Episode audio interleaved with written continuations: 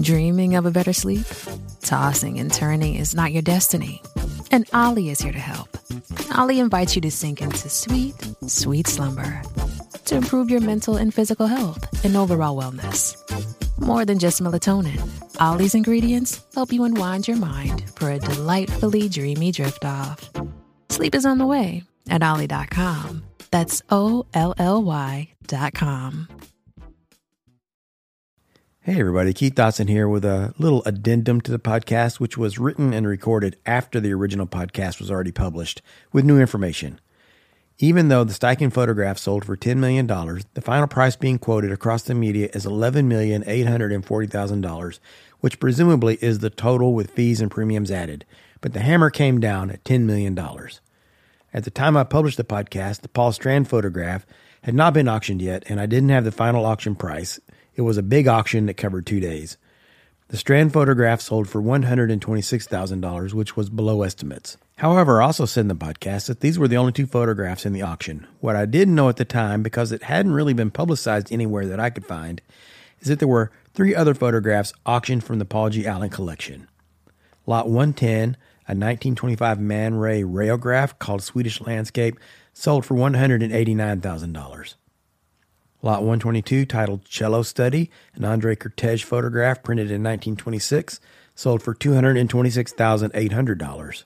And Lot 164, an Irving Penn image from 1986 called 12 Hands of Miles Davis and His Trumpet, New York, July 1, 1986, sold for $195,300. All right, y'all, now on to the podcast. Thanks for listening.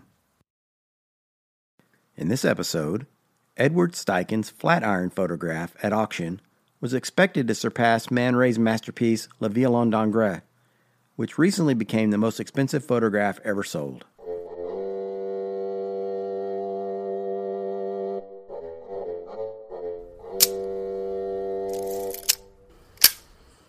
At 10 million, can try 10 2 if you wish. At 10 million, it is still with you, Capura. At 10 million dollars. Be sure? At 10 million dollars, with Capura Ryan, fair warning. With you then, and against madam in the room, at 10 million dollars. Selling then, last chance series for 10 million dollars. Fair warning then, and selling for 10 million dollars. The Steichen to you, Capura. Congratulations, Capura. Times 2001 for 10 million.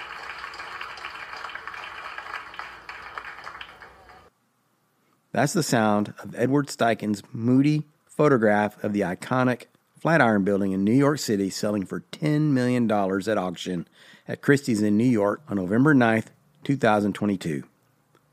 The Flatiron had been estimated at 2 to $3 million, but early on there was buzz that it could surpass the $12 million record sale price for a photograph set just this summer by Man Ray's photograph.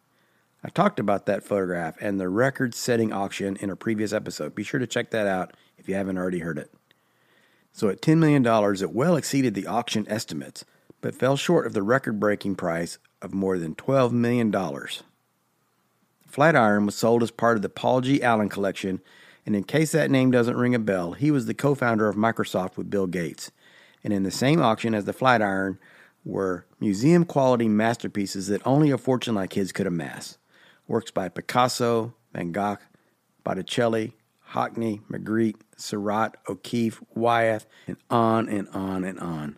The Steichen was one of only two photographs in the auction, and not only a little out of place, but also overshadowed by the megawatt star power of some of those big name artists.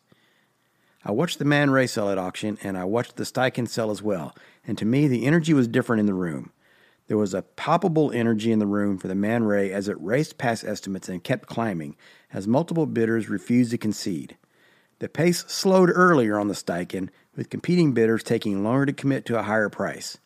There was decidedly less excitement in the room about the Steichen than I remember for the Man Ray. This wasn't a photography crowd, and there were a lot of very shiny objects on auction that night. To give an example, a painting by Lucian Freud started at $65 million and went up from there, closing at $75 million. On the other hand, an old master painting by Jan Bruegel the Younger sold for $7,200,000, well below the price of the Steichen photograph.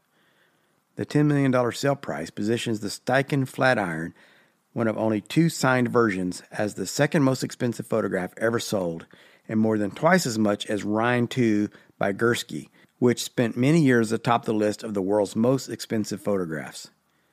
The Flatiron is a gum bichromate over platinum print, 19 inches by 14 and 3 quarter inches, or 48.3 by 37.5 centimeters. The negative was made in 1904, and this print was made in 1905. It's signed bottom right and dated with Roman numerals. There are only four examples of this image, and this is the only one in private hands, having been passed down in the artist's family until 1992. The other three are in the collection of the Metropolitan Museum of Art in Manhattan. You can see the Flatiron by Edward Steichen in the auction guide provided by Christie's. I'll include a link in the podcast description and also on my blog, where you can always find full transcripts of the podcast episodes. By the way, the other photograph listed was a small platinum print made in 1927 by Paul Strand. It was estimated at 300,000 to $500,000, and I don't know what that closed at. That's all I've got for this episode. Thanks for listening. I'll talk to you again real soon.